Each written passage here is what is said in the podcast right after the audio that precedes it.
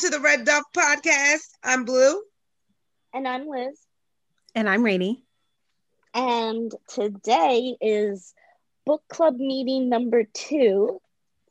Thank you, Rainey, for joining us. Thank you for having me. Today we're going to talk about chapter three. What if I talked about race wrong? I thought it was a uh, the beginning. We can get more detail later about the story, but as a white person, I think the conclusion after reading the story was you're going to get it wrong, accept it, and then here's some tips from Ms. Oluo to have a more productive and less harmful conversation about race uh, with people of color. What did you think, Rainey, about that? I I really love this chapter. I felt very seen in this chapter. Um, I really liked how she was talking about proximity to blackness does not equate understanding or shared experience of blackness.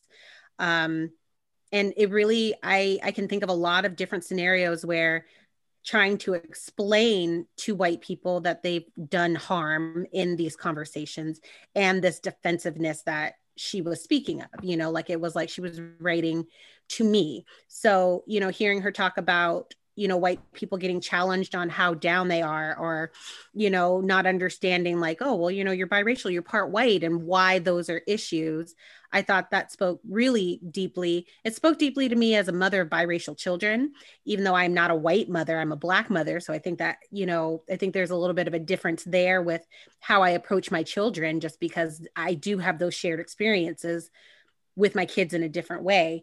Um, but one of the things that i really found was really interesting was again the way she was talking about the tips and getting it wrong.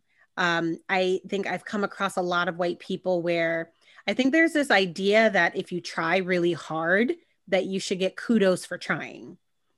You know, like, but I that wasn't what I meant. Like this idea of intentions versus perception. And I think that white people in general have a very hard time with that. I think that we have this white supremacist culture where you know if you try your best to be a good person that's all there is to it. And anybody making you feel bad about trying to be a good person is overly sensitive or is unkind. And you know it's i it's like setting yourself on fire to keep other people warm and i think that's what people of color have done especially when we are in all white areas or all white situations where we are constantly being cut with microaggressions but when we point them out it's like we've done something really horrible to a white person and we again have to set ourselves on fire just to keep them warm to so they don't feel uncomfortable. So i really liked how she kind of dived into that and realized and i think that's the biggest thing is you are absolutely going to get this wrong. If you are a white person who wants to talk about race and who wants to get into this work you're going to get it wrong. You're going to cause harm. And you just have to accept that fact. It doesn't matter how hard you tried. Just like when we talk to children about you know well it doesn't matter that you didn't mean to hurt your friend's feelings. You still hurt your friend's feelings. We can understand it on that very basic level but when it comes to extending that same courtesy to people of color there's just kind of like but i don't understand like i that's not what i meant. But it doesn't and it doesn't matter that that's what you meant you know she does talk a lot about how much baggage people of color carry. So yes maybe your one comment in your head wasn't that big of a deal but we bring the entire history of our trauma, our shared experiences, our, our trauma with us with every little jab, with every little thing. And so sometimes it's too much. And maybe you were not the one who, you know, was responsible for all of that, but we are constantly camels who have these you know humps of straw on our backs and you never know which one is the one that's going to break it you know, because we fight and we deal with this work every single day. Racism is never stops for us. It's always something that we are involved in. So there is more than likely than not, you as a white person are going to say the wrong thing to the wrong black person at the wrong point of time. And that wasn't your intention. And she gives beautiful tips on how to move forward because I think one of the hardest things is having white allies who are in this work and then you call them out and then they just don't want to be a part of the work anymore. They're like, well, you know, I can't do this and you're mad at me and how to persevere like people of color have to persevere. We don't have a choice. We can't step away from this work. We can't step away from this at all. And, you know, for you to choose to continue with it, even though it's uncomfortable, that's how you can tell that you're an actual ally, that you can take that knock on the head and be like, okay, I messed up and I'm going to continue messing up, but I can make sure I don't mess up in the same way rather than taking that to heart and then letting your white guilt get in the way because there's nothing worse than white guilt. Like that does nothing. White guilt does nothing for us right?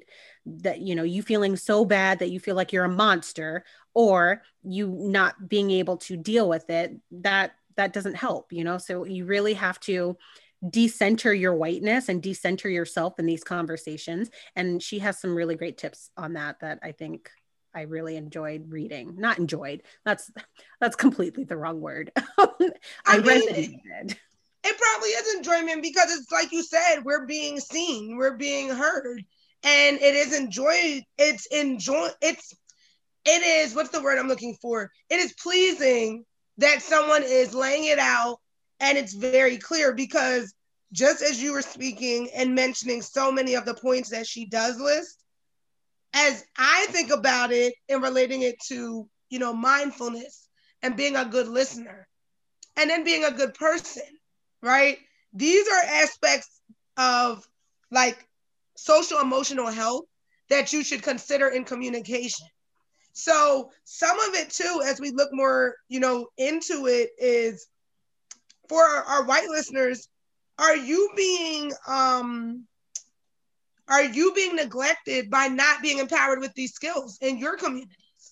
You know and if you if that is like in thinking about your population that you teach training and so many other students that um, do not get the opportunity to get what you're giving to them you know this this is a way to flip it too it's you deserve to have this information because you need to know how to interact with people um, you also need to know how to take things on the chin and keep it moving.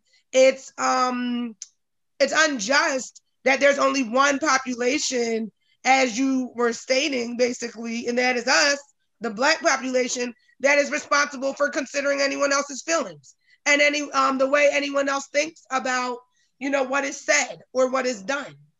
When I look at some of the points, such as um, ask yourself Am I trying to be right or am I trying to do better?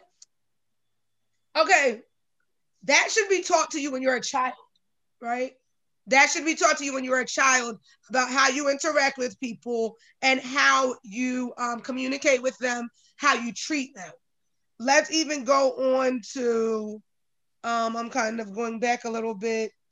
When you start to feel defensive, stop and ask yourself why. So, this is also for again, this is social, emotional, mental health. Like if you don't have these skills as an individual, it's that's problematic. That's problematic. Um, and it's problematic to the whole because you are causing um, chinks in the chain.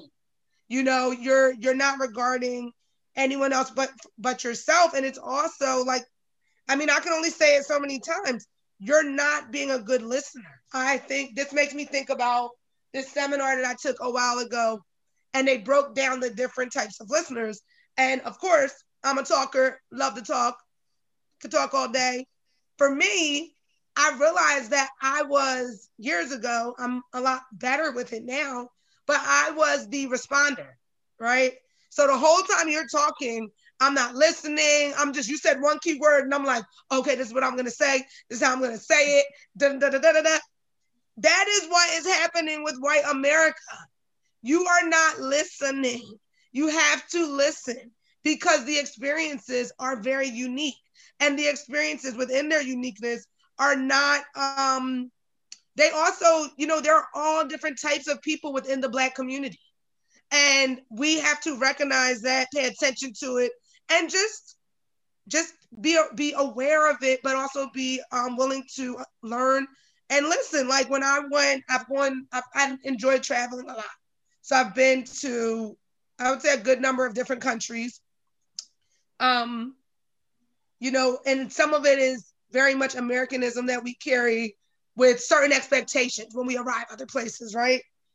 And I remember having those experiences, and I'm like, why do I think there's supposed to be an English speaking assistant that's going to greet me when I get on, you know, when the plane arrives in, at the location, and then they're going to walk me around because I didn't pay for that service. That's the first thing.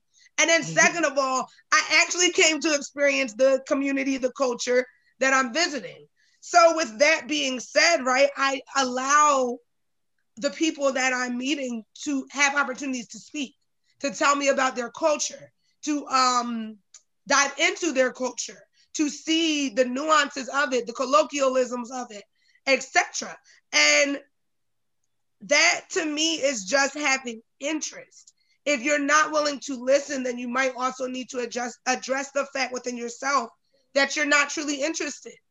And if you're not truly interested, right, that brings us to another point of point one that she said state your intentions. You, this is a reflective period. Like any, I'm, and I'm just jumping all around because I feel like although they are in order, there's, they can, you know, you can constantly reflect and go back to one or the other. But stating your intentions, is this conversation about you? Is this if, because if it's about you, then that's perfectly fine. Find someone who wants to talk about you and enjoy talking about you. If it's not about you and you really have the desire, then you'll know that you need to listen. You'll know that you need to listen. Um, I think that you both made good points about understanding, as she says in the book, like it's not going to be perfect. And I'm the I am the queen of sticking my both feet in my mouth. I mm-hmm. actually obviously think they taste really, really good. I went through a period where they were tasty. And I just was like one foot, two foot. Does anybody else have a foot? Like that's just what I was about because I was going through a period of diarrhea of the mouth, you know, and we many of us like white people, you are not different. You are not different.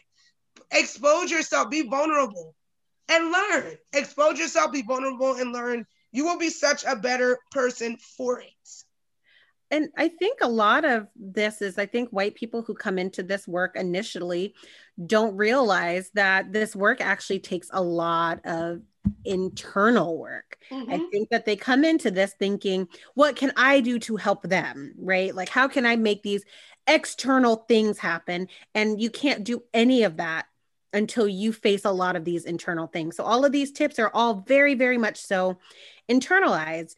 Um, because I think that a lot of times they don't have to face internal battles like people of color you know like we talk about double consciousness and us always being aware of how we're being perceived at any point in time and how that changes our chances for success in different in different arenas and it's not quite the same for white people.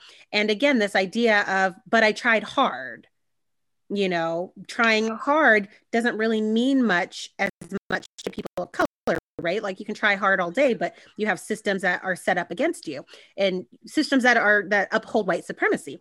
So when you have grown up in a society that just your intentions are enough for your success then it's really hard to take a sit back and realize my intentions really don't mean crap at this point. It's how did this make this person feel? So you know um and even having to sit back I, like i really liked how her first tip was stating your intentions because i think sometimes i feel like i've gotten into uh, you know many discussions with pe- white people online and in person where i don't they have no idea what exactly they're trying to get out of this conversation.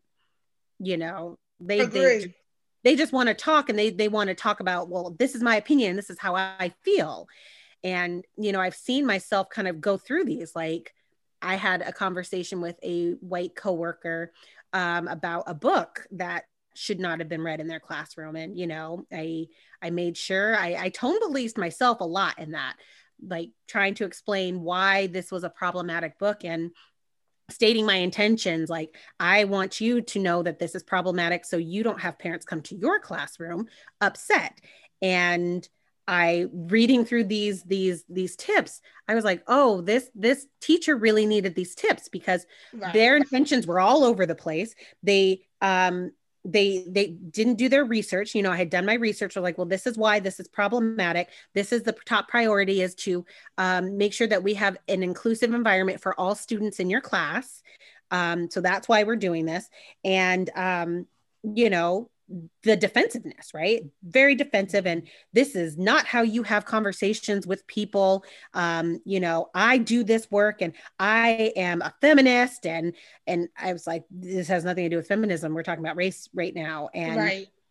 it just went really it and it was it was about an 18 email back and forth exchange. And it was exhausting. And I was thinking, and my I, I sent this to my sister, and my sister was like, how many times do you think this person stopped and thought about what they were going to say before they emailed you versus how many times did you stop and think about how you're being perceived before you approach this person to make sure that your words weren't misconstrued and I was like, yeah, you can, see the typos. You can see that this was done in anger. This was done in defensiveness. This was done in a, you don't know what you're talking about. I would never, how dare you call me out for this? You know, I, I have black students all the time and I'm their champion and this, that, and the other. And you're just like, but you're making a mistake. And I'm telling you that you're causing harm. It doesn't matter what you've done in the past. You're causing harm right now. And so, and I realized that that is something that it takes a lot of practice for white people. And that is the initial, if you're not in this work, they don't understand how to be comfortable with being uncomfortable. Right. And they will, a lot of them will kind of lash out to make sure that they don't feel uncomfortable. And I think it's a little different for people of color because we deal with racism and microaggressions every day. We live lives of discomfort all day every day you know unless i am in am at my house with not being on zoom i am in some form uncomfortable at all points. And okay. that is like a prerequisite for the next chapter which we'll get into but check your privilege right? So like but how there are some of us right? And i've been doing that mental work. This week i have been like with my gratitude list and really reflecting on that for self we are not even safe in our homes now. Some of us, while we have the the false sense of security at this point, right? But um, I think that's so interesting when we say things like that because there's still so many different um, portions of the community that have even more constraints, restraints um, being put upon them for or resulting in an inability to um, or not an inability, let's say what it is, resulting in um, discussions being presented with multiple types of emotions behind them. Um, and Rainey, could you jump into chapter 15? I know they had referenced it in the book and it was going right along with what you were talking about. Oh, well, yeah, because in her tip, she was talking about tone policing, right? Mm-hmm. That's a huge thing that we see a lot in in this work is um, she makes a great reference in chapter 15 about the difference between Malcolm X and Martin Luther King Jr. I did a project on Martin on Malcolm X when I was in the ninth grade, uh, autobiography, and I remember my teacher at the time was like, yeah, but you know, he was he was violent. And I was like, I, I feel like you don't understand this man at all. I've always very much so been very attracted to Malcolm X and his ideas and and Muhammad Ali too. When you know mm-hmm. he would mm-hmm. talk about, I'm not going over and fighting in Vietnam when I can't even drink at the water fountains here. Mm-hmm. You know, and people like to color him as an you know anti-patriot and stuff. Mm-hmm. And like, you know, and, and he should just take, you know, that that that model minority. Right that minority that's bite size and easy to take and that's how you're expected to be. You're expected to make people comfortable. And right. and that's all what chapter 15 is all about right? Is um you know that comparison. Martin luther king jr we love to hail him as this lovely man who just you know was loving and righteous. And and you know he was he was a, a, a public enemy number one. He had a 66% disapproval rating at the time of his death. People hated Martin Luther King Jr. They hosed him down. They suck they sick dogs on him. So to act like he was just this great unifier, people talked about him like they talk about Obama now that he was this divider, he wouldn't shut up. You know, if you read his letter to Birmingham, letter from Birmingham jail when he's talking about moderate white Christians and how they keep telling him wait and you're being you're being too much and he's saying we don't have time to wait anymore you know, he wasn't this model citizen that people like to claim he is, you know, and Malcolm X just had a different outcome. Delivery yeah. Different delivery but both of their deliveries were all about freedom and and safety for people of color mm-hmm. you know? And even as beautiful as martin luther king jr's message was they still thought that he was problematic so and they still killed him they still so followed true. him. They firebombed his house, you know, with his children in it. They did horrible things to him. They he got death threats all the time. So this narrative that I think white people love to use to try to tone police black people, like this is how I can accept your message. If you were only like this. And right. um, Miss Alulo, Oluo said something that I really loved she said on page 203 in chapter 5 but a quieter gentler voice did not bring a quieter gentler world. All it did was give people the impression that i was okay with living like a second class citizen. All it did was increase my burden. And you know and i think at near the end of martin luther king jr's life people don't like talking about how he had a lot of regrets for having brought so many people to this point and it not getting better you know like having people following him in these marches and getting beaten. And he really questioned was this the right way to go about it? Right. Because it wasn't gentle. Martin Luther King Jr. did not die gently. Right. Not at all. He died violently, even though right. he led a peaceful life. He, he died the same way that Malcolm X died, even though they said Malcolm X was the more violent of the two. They both met bloody ends, right? And right. they met these bloody ends because they people didn't like what they had to say you know but now people use malcolm x as like well look um you know malcolm x's death was as um, she says in the book was no more than a natural consequence of being black and angry. And that's what they like to say now about the black lives matter movement right? That um, they people say they can't support the militancy of black lives matter. You know i can't if they just said it in a different way if they just talked about it in a different way and really it just comes down to you want us to make you comfortable Right. You want us to make you you you will only accept that we are equal citizens if it's on your terms and you approve of the way we deliver the message. Um you know, she says something like she just asked people one question, do you believe in justice and equality? You know, because if you believe in justice and equality, you believe in it all of the time for all people. Right. So when they say, "Well, I just I, I I believe in Black Lives Matter, but I just don't like their message," but you don't. If you can put qualifiers on that and say, "But I don't like the way they do this," the message at the end of the day is Black lives matter and you can't pretend like you don't know what it means anymore it's been explained a thousand times we've used so many a- analogies you know with the breast cancer you know uh, comparing it to breast cancer you know we're not saying all cancers don't matter. We're just talking about breast cancer right now, or, you know, the analogy of people's houses on fire. You know, this house is the one on fire. This is the house that we're focused on right now, but everybody's house matters. So if mm. you are trying to pretend like you still don't understand, you're a liar at this point. It's been explained a thousand times. You just don't like the way it's being delivered. And if you don't like the way it's being delivered, then you need to do a lot of internalized reflection on why you are so bothered by that. Because at the end of the day, my life mattering, I don't need to be polite for my life to matter. I don't need to say please and thank you to have these rights. I don't need to be kind in my message. I don't need to make you feel comfortable. That's not my job to make you feel comfortable. Um, that happened. You- oh, sorry. Oh, go ahead.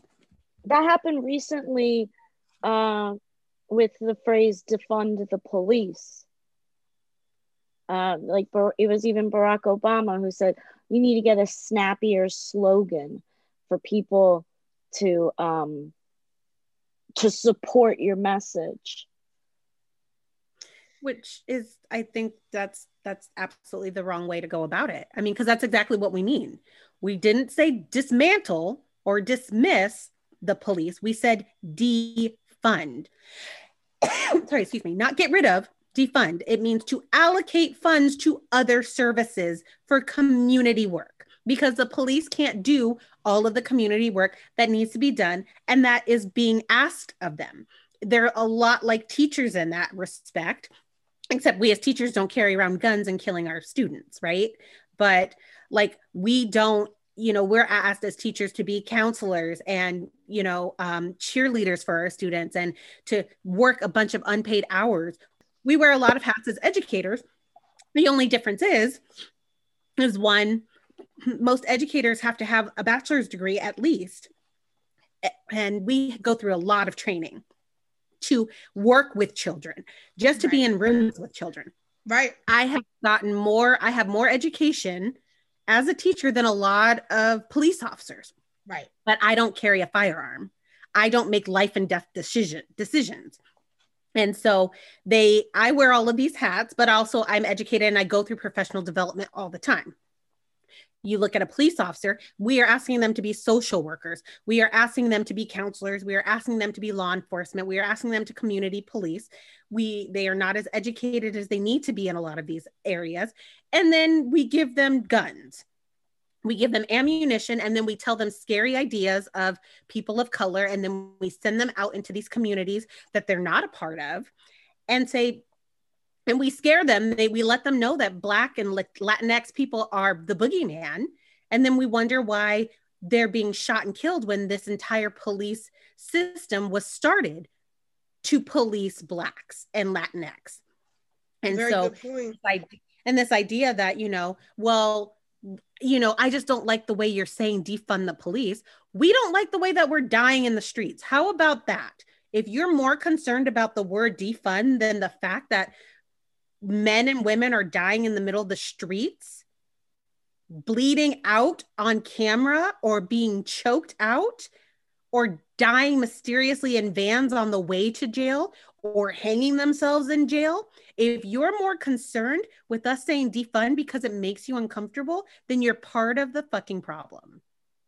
Agreed, agreed. I think um building upon what you ladies are talking about, um, I started to just take a little peek in the next book, Beyond Survival, and I read one of the chapters um, that discuss whose security is it anyway, right? So they talked about how we are policing Black and Brown children from the beginning of time, right? And we also are not considering, and this also this directly relates to tone policing, right? So within that, we have children that are underserved, um, don't have the opportunities and exposure of our of their white counterparts, right?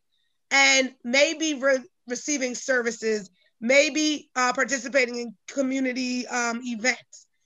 What this chapter talks about is the fact that security and policing is always a presence in our communities and to an extreme, right?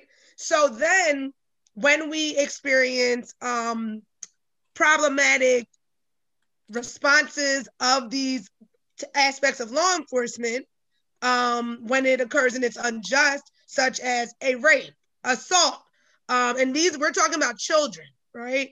Um, even just inflicting fear, imposing fear, all of these things, you you have to listen in order to understand what the experiences and the stories of these children are, right? The other thing is by doing that, we're creating a direct prison, like child to prison pipeline, right? Not even um, taking away school because it's almost home at this point if it's in all aspects of your community. We've seen in um, New York where uh, certain communities are were being heavily policed at the beginning of COVID people were being ripped off the streets. Other communities, people are freely walking their dogs, playing tennis, right? Now it's problematic overall because we all need to do what we need to do to get through this time. But who is actually receiving um, the arrest? Who is now have um, re- ex- experiencing a consequence on their record, who is now not able to uh, vote, right? All of these things because we don't know what this compounds into by this um, initiated secure or law enforcement that was not supposed to even was not needed was not required right? So as i was reading that chapter i was thinking more about because you know we all want to see the data right? So i looked at some of the arrest rates for children and this is the disgusting part about the way even the data is listed for children between the ages of 0 to 17 right so what does that say about the way we are considering our babies, right? From zero to 17. Why are like that? That's another conversation, another episode, but that in itself to digest upon, right? So you one thing that I thought about as I was looking at the data was the occurrences of violence or um, whatever the unlawful act was, was higher in the white community, right? But of course, the arrest is higher in the black community. Now, when you further look through that data, you'll see that if you if you care to, there are direct correlations to um, access to food, access to things, access to thought, um, understanding, ability to read. If you have th- that understanding as you're applying the data, you can clearly see that it's it's not that the data is skewed, is that the system is directly forcing people to those routes, right? So then when we want to talk about tone policing, like I mean, and this was just me watching um some little daytime TV, right? Court TV. But going back to tone police and tying it in, there was a man, black man on there that was saying something about how he could, you know, he had a job, he wasn't able to get a job, and um, there, there was an issue with his child's mother. So the judge, who happened to be black, took an interest in him and said, Well, you know, what is going on? Why can you not find a job? So the child's mother says he has an engineering degree. So he's the judge then asks him, Do you have something on your record? And he says, Yes. So let's think about that. Let's think about that.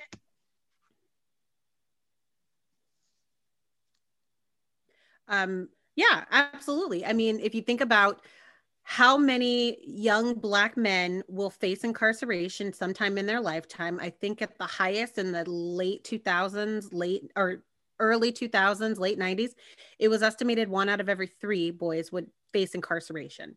So if we have that on their records, and then you have them as candidates, as you know, when you put them in jobs, who are you going to pick? You know, that's a privilege that a lot of white boys have is that when they go in or if they do get in trouble, they get much lighter sentences.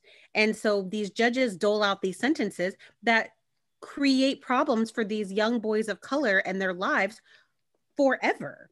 It follows them. I mean, we take away their right to vote. So now we're telling them your vote and your opinion doesn't even matter in this country anymore.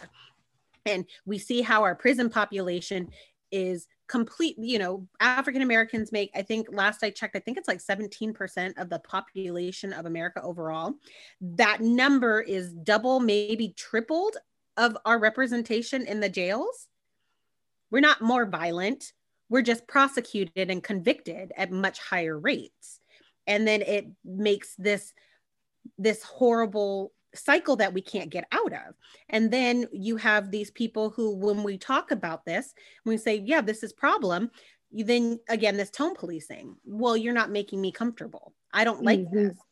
But you know, you know what, what makes us uncomfortable is that this guy who has an engineering degree can't get a job anymore. How about that? That's uncomfortable.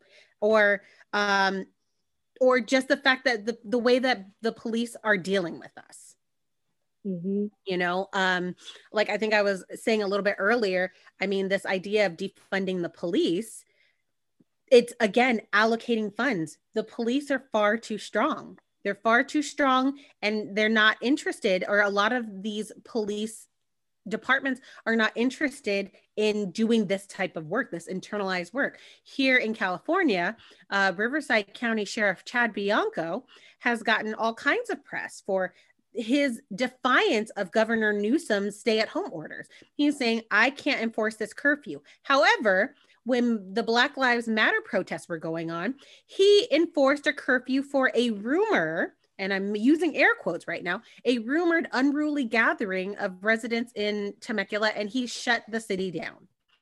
There was curfew, you couldn't be out. So you can do that in protest, or you can do that in light of and before a perceived threat of people protesting for their rights to live, but you can't you can't put a curfew when an actual scientifically backed super virus is running rampant. California is horrible. Riverside County, where I am right now, we are our ICUs are out. We are almost out of beds. It's terrible right now, but he can't enforce that. And in his refusal to enforce that, there was a bar that was open. We have a 10 o'clock curfew in our area right now. He won't enforce it there's a there was a bar where somebody was stabbed at two in the morning why is the bar even open and he won't do anything about it so that's more dangerous and somebody got stabbed at a bar that shouldn't have been open rather than people of color and their allies protesting about not wanting police officers like himself standing on our necks until we die so he gets to pick and choose when he wants to when he wants to um, when he wants to enforce laws. And that's the problem. That's why we're talking about defunding the police because they need more oversight. They they're it's far too powerful. They need more oversight. They need more community policing. And that's that's what we're talking about. And so when you say these things like, you know, we don't like the way your message is, even Obama saying, you know, we need a better message, you know, our our livelihoods aren't snappy catchphrases right mm. you know you mm. you as white america need to get tougher skin. Our skin has had to be tough for a lot longer. You need to start toughening up your skin and realize we're going to say things that maybe you don't like because it makes you uncomfortable. Again, we live in discomfort every day, and our discomfort oftentimes ends in our incarceration and our death. So, I, I at this point, I don't really care that you don't like the term defund the police. I don't like that I have to have conversations with my son about how to deal with the police. Mm-hmm. Way too much emphasis being spent on the words and attacking the Black women leaders who are behind the hashtag BLM, Black Lives Matter, instead of focusing on the harm. And Ms. Oluo talks about tone policing is an important, wait, Ms. Oluo gives us a definition. Tone policing is when someone, usually the privileged person, in a conversation or situation about oppression, shifts the focus of the conversation from the oppression being discussed to the way it is being discussed. Just to echo what what you had just said. Right. I mean, like even like I was saying earlier, having that conversation with that coworker, and instead of that coworker listening, saying, "Listen, this book is problematic," instead of listening in and having that focus on, "Hey, this is a book that we probably shouldn't have," it got shifted to, "I don't like that you emailed me about this. I don't like this and the way that I came at this person." Versus, but I'm telling you, you caused harm, and and and again it's it's this you know white fragility this inability to have kind of tough skin about this um uh, Miss Alulo, Aluo says, if you've been privileged enough not to suffer from the cumulative effects of systemic racism and are therefore able to look at racially charged situations one at a time and then let it go, please recognize that very few people of color are able to enter in discussions on racism with the same freedom. Mm-hmm. You know, so again, when you tone police and say, you know, well, I don't like this, you're when you're talking to people of color, you're talking to people who have entire lived experiences, entire lives where we are dealing with this. And you can look at it one case at a time, one bit at a time and not as a whole. It is impossible for me to separate that when I come into conversations, especially as this is my life's work, and separate that out. I can't do that. It, I carry that hurt with me all the time. I carry those experiences with me. And is my presentation always I don't even want to say polite because how are you polite when you talk about racism? I think this idea of grace and courtesy and politeness is also a Western white culture idea you know, to make people feel comfortable. But feeling comfortable isn't good all the time. So, you know, and she mentioned, where did she mention it? Um, oh, yes. Wait, um, yeah. To refuse to listen to someone's cries for justice and equality until the request comes in a language you feel comfortable with is a way of asserting your dominance over them in the situation. Yeah, I, that's a lot to unpack. So, is that is that why white people want to talk so much about i don't like the phrase defund the police I, I think so because it's asserting dominance. I mean, my ex-husband did that too. He was like, he, I remember him telling me the same thing, you know, like it, you know, I'd be all for it, but you know, this message about, you know, F the police and stuff like this, that makes me just not want to listen. Like, so you can turn so easily away from all the other things because they said this one thing that you don't like. It, it's almost like I'll make an analogy of like, you know, it being in an English class in college, right? And your professor makes you read a book you don't like. I'm like, well, I'm not going to take this class anymore. I don't like it. I'm going to flunk. How stupid would that be? Right? Like, you still have to learn it, even if that's not the book you like. Maybe you don't like the way the author writes, it doesn't take away from the value of the book and it doesn't take away from the fact that you need to be in the class and the fact that you can walk away from that class and not flunk out is a lot of privilege mm. And white people being able to walk away from these conversations because they feel uncomfortable shows a lot of that unchecked privilege. I can't walk away from these conversations. You know i mean not at heart. I mean i can physically walk away in the moment but these conversations are my livelihood. They're my children's livelihood. I have to have these conversations or i have to deal with racism at all points in my life you know so if you can sit and decide i don't want to engage in this i don't want to talk about this because i don't like the way you're talking about it check your privilege which is you know chapter four but it, that's beautiful. Yeah. dovetail. Yeah. You think that when white people focus on the phrase like a few years ago it was uh black lives matter like that's it's crazy controversy that's but now it's starting they're trying to start it with defund the police do you think that they that white people because i think white people that voted for biden or consider themselves progressives um, again, check your privilege. Some of them were quite shocked at the high level of white, uh, actively racist uh, members of the society. They, I feel like they were very, especially we live in the Northeast. Like, the, well, I live in the Northeast, very isolated. Like, it's really the majority of us are not like this. Do you think that when they focus on that, like, it's almost like blaming the movement? Like, you would be successful if you just chose a nicer phrase. Like psychologically, it's like, well, we're not successful because the majority where we live is aggressively, actively against Black lives to support. They really focus on defund the police, this phrase, like, but for, we would be there for you. What do you think about that? I think that it is again kind of, you know, that idea of privilege. I think that people don't want to think that they have the things that they have and that it wasn't all them, you know. And so if they can if so you know in the book and uh, you know i won't dive too too much into chapter four yet but in the book she does talk about how you know checking your privilege and that idea of um you know white people feeling like I've got everything I've got because I worked hard. And this idea that you have these systems that put in place that made walking through these doors so much easier for you is uncomfortable. Because if you can say i got here because of me then you can also say well you don't deserve this because you didn't work as hard as i did you know which is another way of saying you know well if you just did things nicer you would have things easier.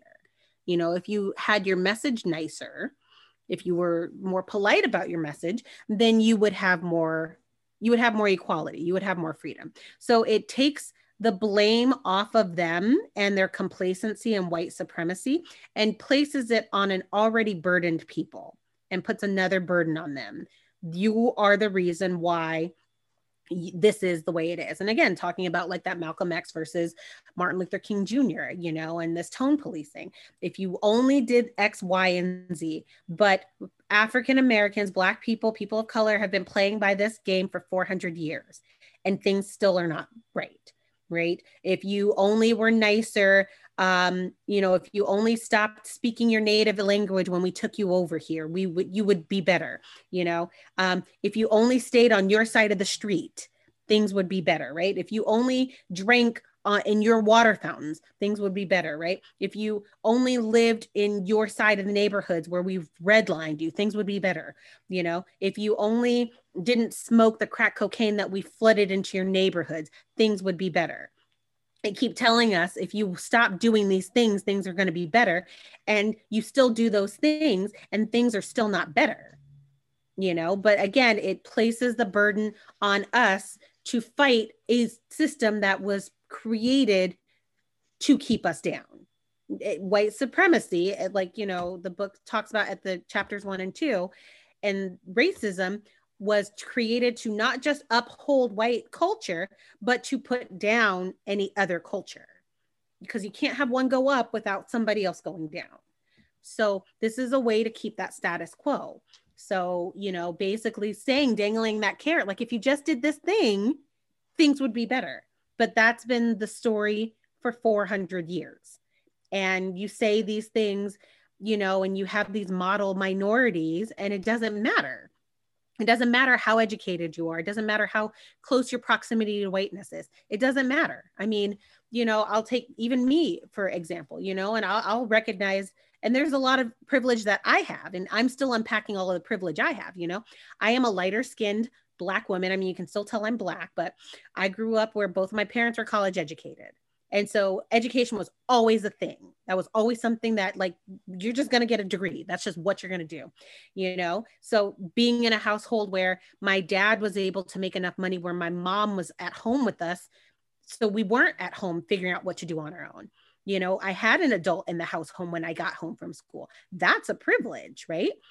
um, having um, being in middle class in suburbia california you know and and being around a lot of white kids in really affluent white neighborhoods and white schools that's a privilege that i was able to take ap classes in high school that i was able to hang out with valedictorians and have conversations and and and speak my mind like that that my parents put us in private school and then when they put us in public school it was a really great public school. That was privilege right? Um that I went and got I have three degrees and multiple certificates and and you know in education and things and I've gone to lots of conferences and things like that. Those are all privileges. And even that, even though I've done all the things that they said, if you just do these things, if you just get educated, if you are easy to, you know, um, I, have come, I've become quite versed in being able to have conversations with white people. I talk to white people all the time they dangle that carrot in front of me, it's still the same.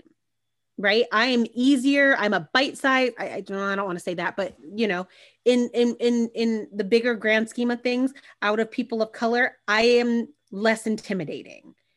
I'm using air quotes again, right? Like I'm easier to digest, right? Like, you know, I, I, I, the way I speak, the way I talk, that I can sit there and have conversations with you about nerdy stuff too, like going to Comic Con and, you know, I love Harry Potter and all this stuff. It makes me feel less like an, an alien type of person. So those are all privileges I have. And still, even all of that, that I've checked off all of these boxes, still, I still get followed around I still have to prove to people that I am intelligent enough to be an English teacher. I still have to show people, yes, these are my children. Yes, they are white passing almost, but these are my kids. I still have to go up against police officers when I had an ex husband who destroyed our house and they didn't believe me over him. I still go to Beverly Hills and hung out and got followed through a through a secondhand shop like I was going to steal somebody's stuff that was donated. I still deal with those. I still get pulled over by the police and asked why I'm in certain neighborhoods. It doesn't matter. It doesn't matter what you do, right? Like my father is law enforcement. He is a Fed. He's retiring this year. He still gets pulled over as dark. He's dark skinned black guy. It doesn't matter. He's never he's never gotten so much as a jaywalking ticket. His entire 56 years of living, and it's still not enough.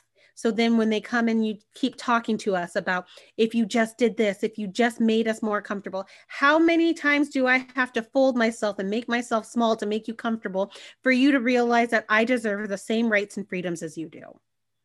Like, can you give me a number? Can you tell me exactly what it is? Because a lot of us are curious. What exactly is it that we need to do that will get you on board and keep you on board?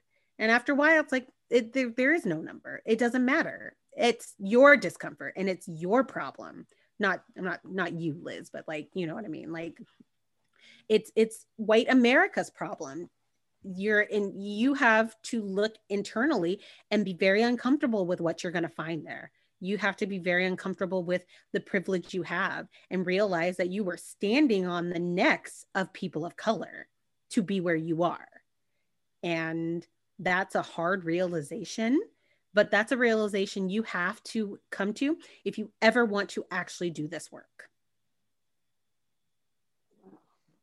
Thank you, Rainey. Thank you. you want, well, I think we'll do chapter four uh, next time. Do you want to talk about um, the sheriff? Anything else before? Because we can always we can put it in the thing. You know what I mean? We can. I I don't want to um, limit. There was anything you want to talk about yeah.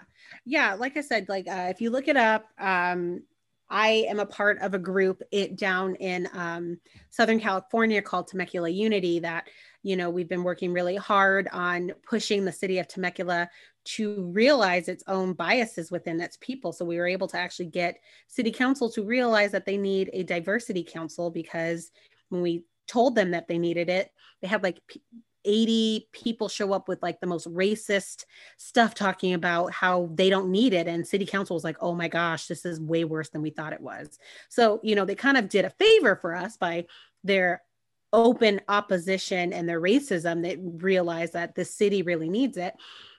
Uh, temecula is kind of um, in our area in riverside county it's probably the most wealthy city in riverside county. Um, so the sheriffs the way they do it is you know they outsource their work or they outsource their officers to different places versus next door there's a city called Murrieta and they have their own police department. So that city has a lot more autonomy over the police. You can say hey these are the things that are that are okay these are the things that are not. So they started having more social workers going out on rides with the um with the police officers because there was a push for that. Like you know you shouldn't have just police officers going to mental health crises because they're not mm-hmm. trained for that. Take a social worker so you don't end up shooting and killing somebody who is having a mental health crisis which is what they want to do. Um, riverside uh, gets sued a lot. They go through a lot of litigations because a lot of their sheriffs are doing the wrong thing and they get in trouble. Uh, sheriff chad bianco when when everything started off with covid he didn't take the proper requirements and two officers died of COVID. And OSHA wow. is actually suing him right now because, or suing Riverside County Sheriff's Department because of their negligence. But you know who pays for that? The taxpayers. That doesn't come out of Sheriff Chad Bianco's pocket, that comes out of the taxpayers' dollars. So he has gone on record and has been very, very loud. And he's been on CNN and even internationally on CNN talking about how he is not going to enforce these rules, that he is publicly criticizing Governor Newsom who's the governor of California, who is starting to put pretty strict requirements on us, rightly so, because our COVID cases are out of control right now. I think, I think we had um like a thousand or two just the other day. Like it was bad. We're we're wow. getting very bad. Um, LA metropolitan area, which is right outside of us, is the worst in the country, and we're not too far behind. Our COVID cases are terrible, and so this sheriff deems it that he's not going to enforce it when businesses who have applied for permits to have their have their restaurants outside on the sidewalk mm-hmm. decide mm-hmm. we're going to have stuff inside we're going to be open until midnight we're going to serve drinks until midnight or until 2 which there's a problem obviously people are less careful when you're drinking at all hours of the night you're not making good decisions there now's not the time for people to be out at bars now's not the time for people to be at dance clubs right? You're not making good decisions. So he's decided he's not going to enforce those things. He and he's publicly said it, and it's giving a lot of and you know they're the same people these these Trumpers and these anti-maskers they're all kind of one and the same. They're the ones who are in these huge lifted trucks with this huge american flag and then the police blue lives matter flags and the yellow don't tread on me flag. Like you know there it's a caricature at this point. Like you see all that and you're like oh okay so you really like alex jones too right? Is that is that where and, and sean hannity are those the, are those your are those your bros you go to them mm-hmm. okay yeah yeah. And then masks don't actually work. And you know are you the ones who also go into businesses saying i have a medical condition and i can't wear a mask. Yeah no we know we see you but we we know exactly who you are and it's unoriginal. But he's given these people license to continue to do that. They go in and they're like so wineries are staying open and people are getting hurt. People are getting ridiculous. And it's such a slap slap in the face to healthcare workers one of my best friend's mother is a healthcare worker and she's working in the ICU and she's inundated right now. And for him to give permission, basically saying, I'm not going to enforce it, this stuff doesn't work, it's not real. What a slap in the face to all of the doctors, all of the nurses, and not just them, the janitorial staffs in these hospitals, the administrators in these hospitals, everybody who works and goes into these environments that are festering with COVID what a slap in the face it is to them that they are working around the clock trying to keep people alive. And he's not even going to say, you know what, I will do my part by saying, I am law enforcement, I'm going to enforce the law. But instead, he wants to make a political thing. And it's it's ridiculous. But again, this is the same guy who, when in June and July, when we had those Black Lives Matter protests, he was very quick to have a citywide curfew and he shut it down and he stopped anybody who was out and about. So you can enforce a curfew when it has to do with Black people asserting their right to live peacefully, but not when it's time to save people's lives from a pandemic. Do you think he's aware that he's a pawn in the capitalist society where the interest is more on making money um, businesses continuing over human life. Do you think he's even aware of what a pawn he really is? I don't think he cares because he's mm-hmm. getting a slice of that cheese too. Because you mm. look, I'm mm. like, you know, I went and looked at his Facebook page and the things he's doing. He's flying out all over the place. He's having these, you know, big parties and shindigs. I saw something on his Facebook where he had like you know, a birthday party or something for him and his name was like carved out of ice. Like, so he's wow. making money. And I do think that he is politically motivated. You can tell he's grasping to move up to possibly make a move to become governor one day or something. So I think it's not that he's unaware, he just doesn't care. So he doesn't care about the sheriff deputies who are working 15 hour shifts and they're dealing with inmates who have COVID. He doesn't care about them. He cares about his political gains. He cares about the money because he's not the one in there with them. He's the one in his office. He's the right. one, you know, snooze, snoozing with, you know, millionaires and stuff. He's not the one making those on the job decisions, you know, but he's also the one who is representing cities in Riverside County and making Riverside County look absolutely ridiculous because now people think, hey, that's a county where I can do whatever I want. You know, that sheriff is going to, and then we're going to have people flooding the wineries, showing up, not doing what they're supposed to. And then who pays the ultimate price for that? The people who have to stay in those restaurants. I don't blame the people who are working in the restaurants. If your job mm-hmm. says you need to come in and you are working minimum wage, you know, and most of the time people of color, people who are going to be working those jobs, I don't I don't blame you at all. I don't blame you. You have to do your job. You have to work. You have to go in, right? So, but then you're putting them at risk. You're putting the nurses and the hospital workers at risk. Then then these are the same people who are demanding that we open up schools. So then you're going to send your kids and then you put people like me at risk as an educator because you can't just do the right thing you know and then you're looking at australia's gone like eight months without new covid cases and they just opened up their whole city like their whole country and they're partying. That mm. could be us if we just get it together. We if we could just do the right thing we could be drinking whatever australian drinks they drink. I don't know. I don't i don't know what it is they, they i'm i'm terrified of their spiders to be totally honest but but I mean, that could be us if we weren't so selfish. But this, we live in a white supremacist capitalist society where looking out for your neighbor is not financially sound. So capitalism is selfishness in and of itself. And Sheriff Chad Bianco is one of the worst of there.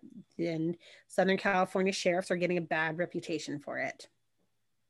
Is there anything we can do? Is there anything to stop him? I think the biggest thing, eh, what we're working on is just letting cities know hey, you know, you can't fire an elected official. He's an elected official, which there's a lot of problems with how he was elected. We're following a lot of the money right now. And his biggest donor is the Riverside Sheriff's Union. So the Whoa. union is hiring within themselves, putting who they want there. And then wow. also he's also the coroner. So then we're also looking, yeah, yeah, yeah, yeah. He's a coroner. What? Yeah, yeah, yeah, yeah. Oh, it's it's it's so we're we're looking, our group was looking the other day and we're like, it's really funny that you know you have this list of all of these inmates that have contracted COVID, but like none have died of COVID. That's interesting. Then you realize who gets to write who dies of what? The coroner. Wow. So is that what's happening?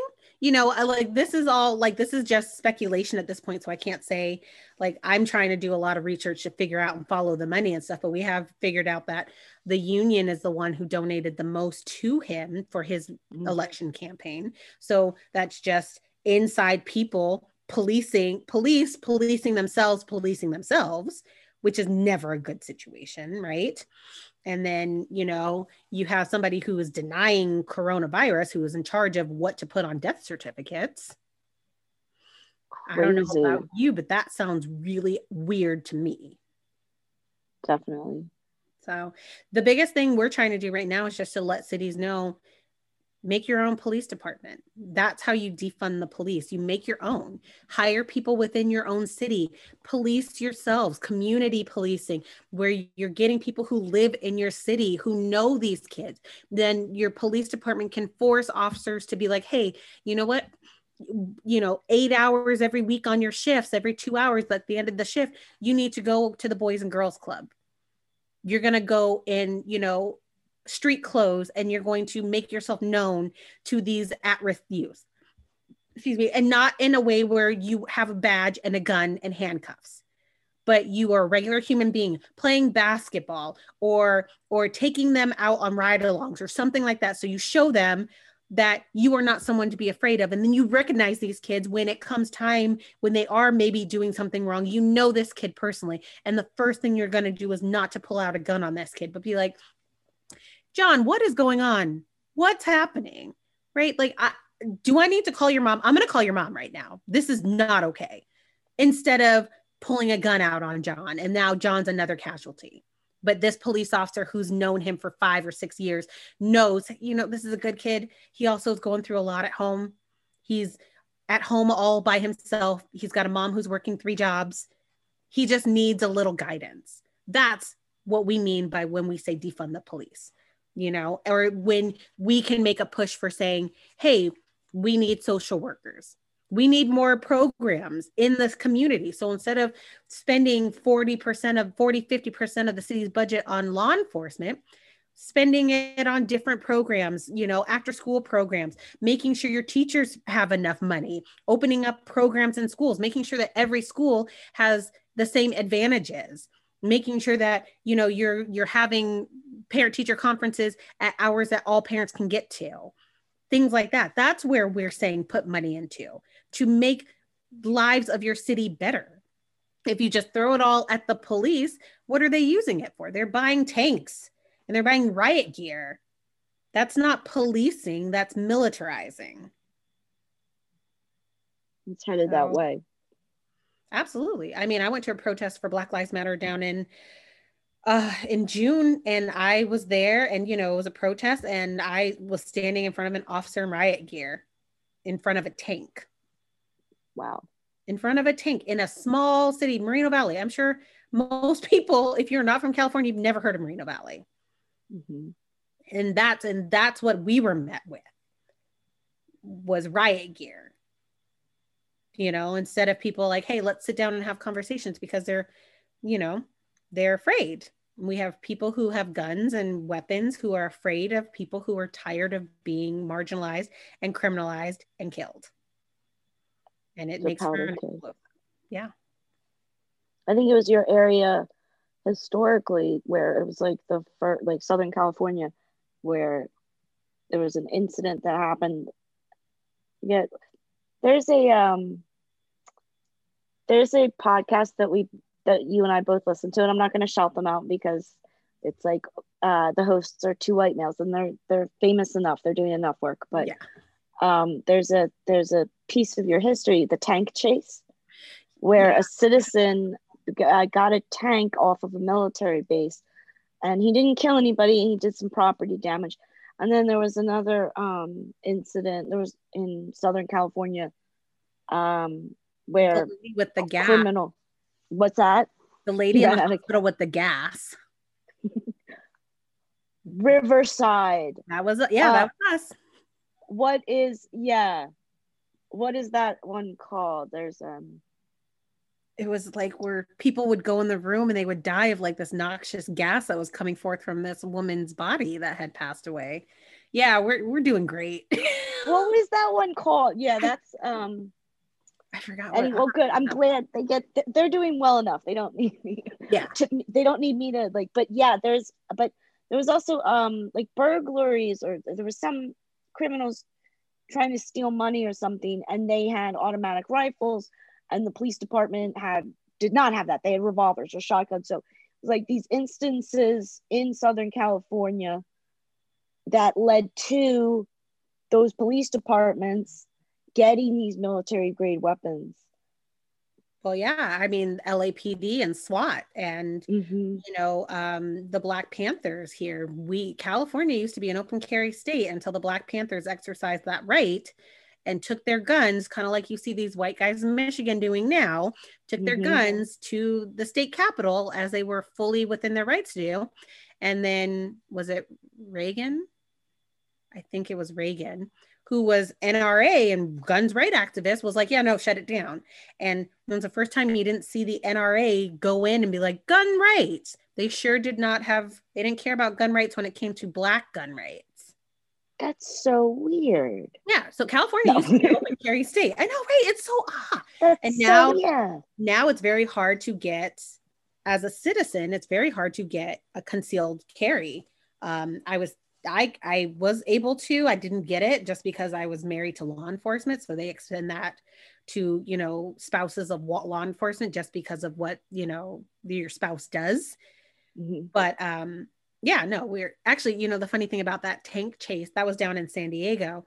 Um, the tank ended up in my dad's best friend's backyard. Wow. Yeah. My dad always was like, Yeah, no, I remember that. It was his yard. And he was like, Oh man. like, Yeah. So yeah, it was weird. They played on people's fears to like militarize as justification to, to militarize the cops because they were af- afraid and the approach should have been a different like reallocating funds to different community based led organizations instead of giving the police all of this riot gear. There needs to be a better approach to solving conflicts in the community. Maybe we need to start at going if you if you aren't already getting more involved with the grassroots in your local community as to what's going on and it's sad to say but there's just so much actually happens at the micro ground level and too many yeah. people being um, unempathetic it's letting people that you know don't think black lives matter gain a lot of power mm-hmm. and and people are not paying attention to like you said it's micro level go to your city council meetings mm-hmm. your city councilmen you should know who they are you should know what they stand for and when they're not doing the right thing you need to call them out um, we had a letter writing campaign. You know, a lot of city councils, if you write letters and you get it in at a certain time, they have to read all of them. So yep.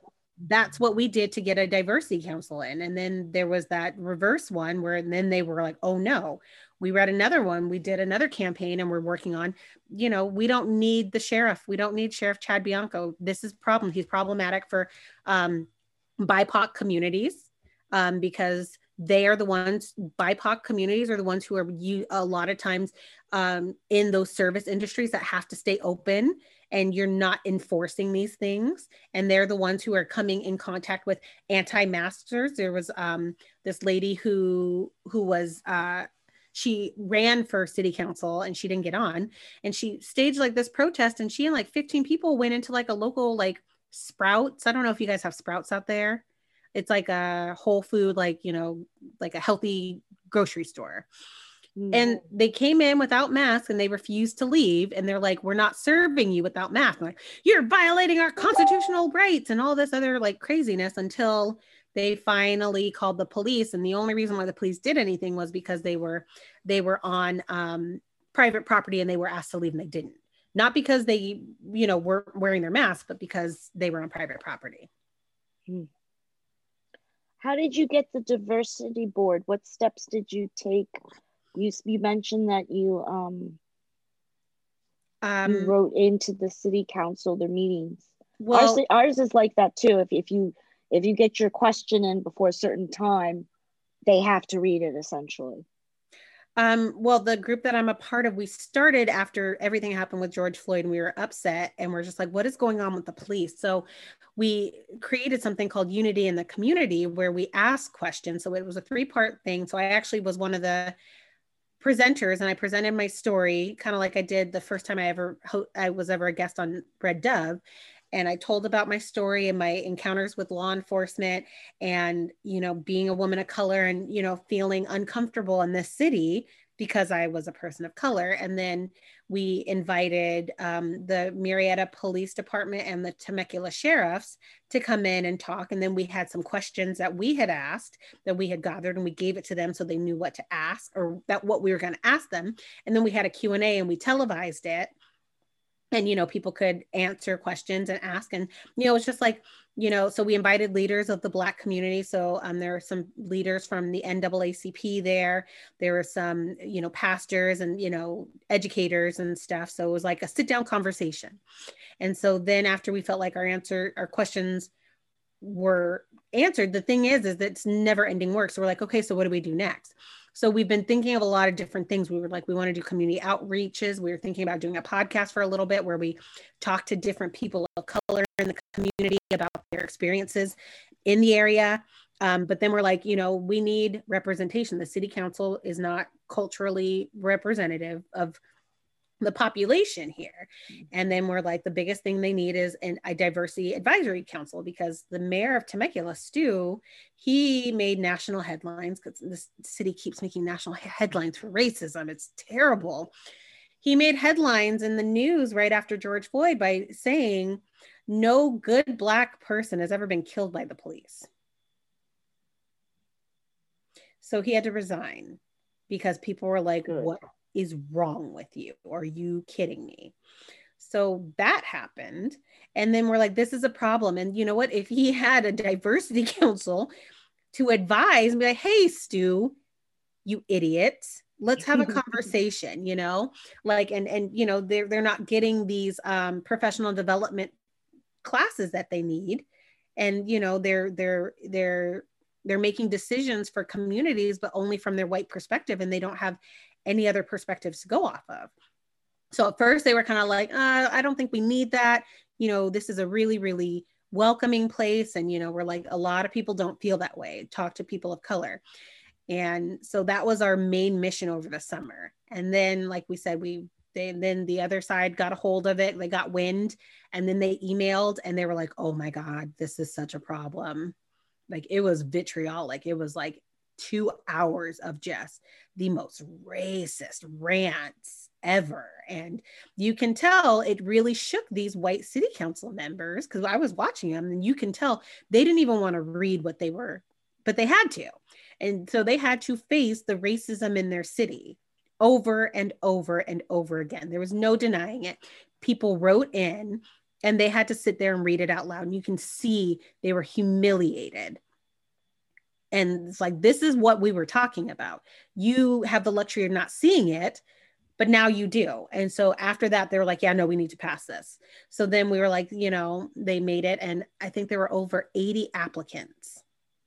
And, you know, uh, people of color, really high ranking people, people who are professors and educators and engineers and um, all types of people. So they got on that council. And so we're keeping an eye on how much power that council or that committee has. And hopefully they keep talking to them before they release things. And so we're just kind of basically, we're a group that kind of looks and sees like how, what, what else can we do to make this community better?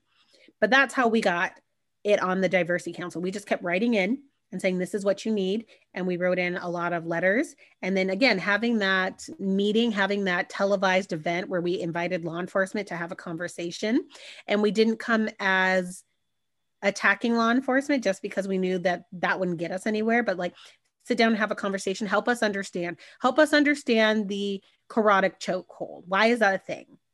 Explain is that something your your your your department does? How, what did your departments think about what happened to george floyd? Did you review it?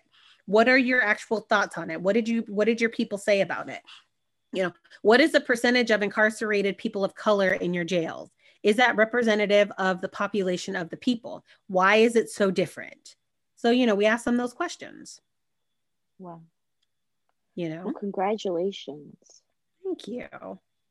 It, you know it's it's like i said it's it's it's work and you can't stop.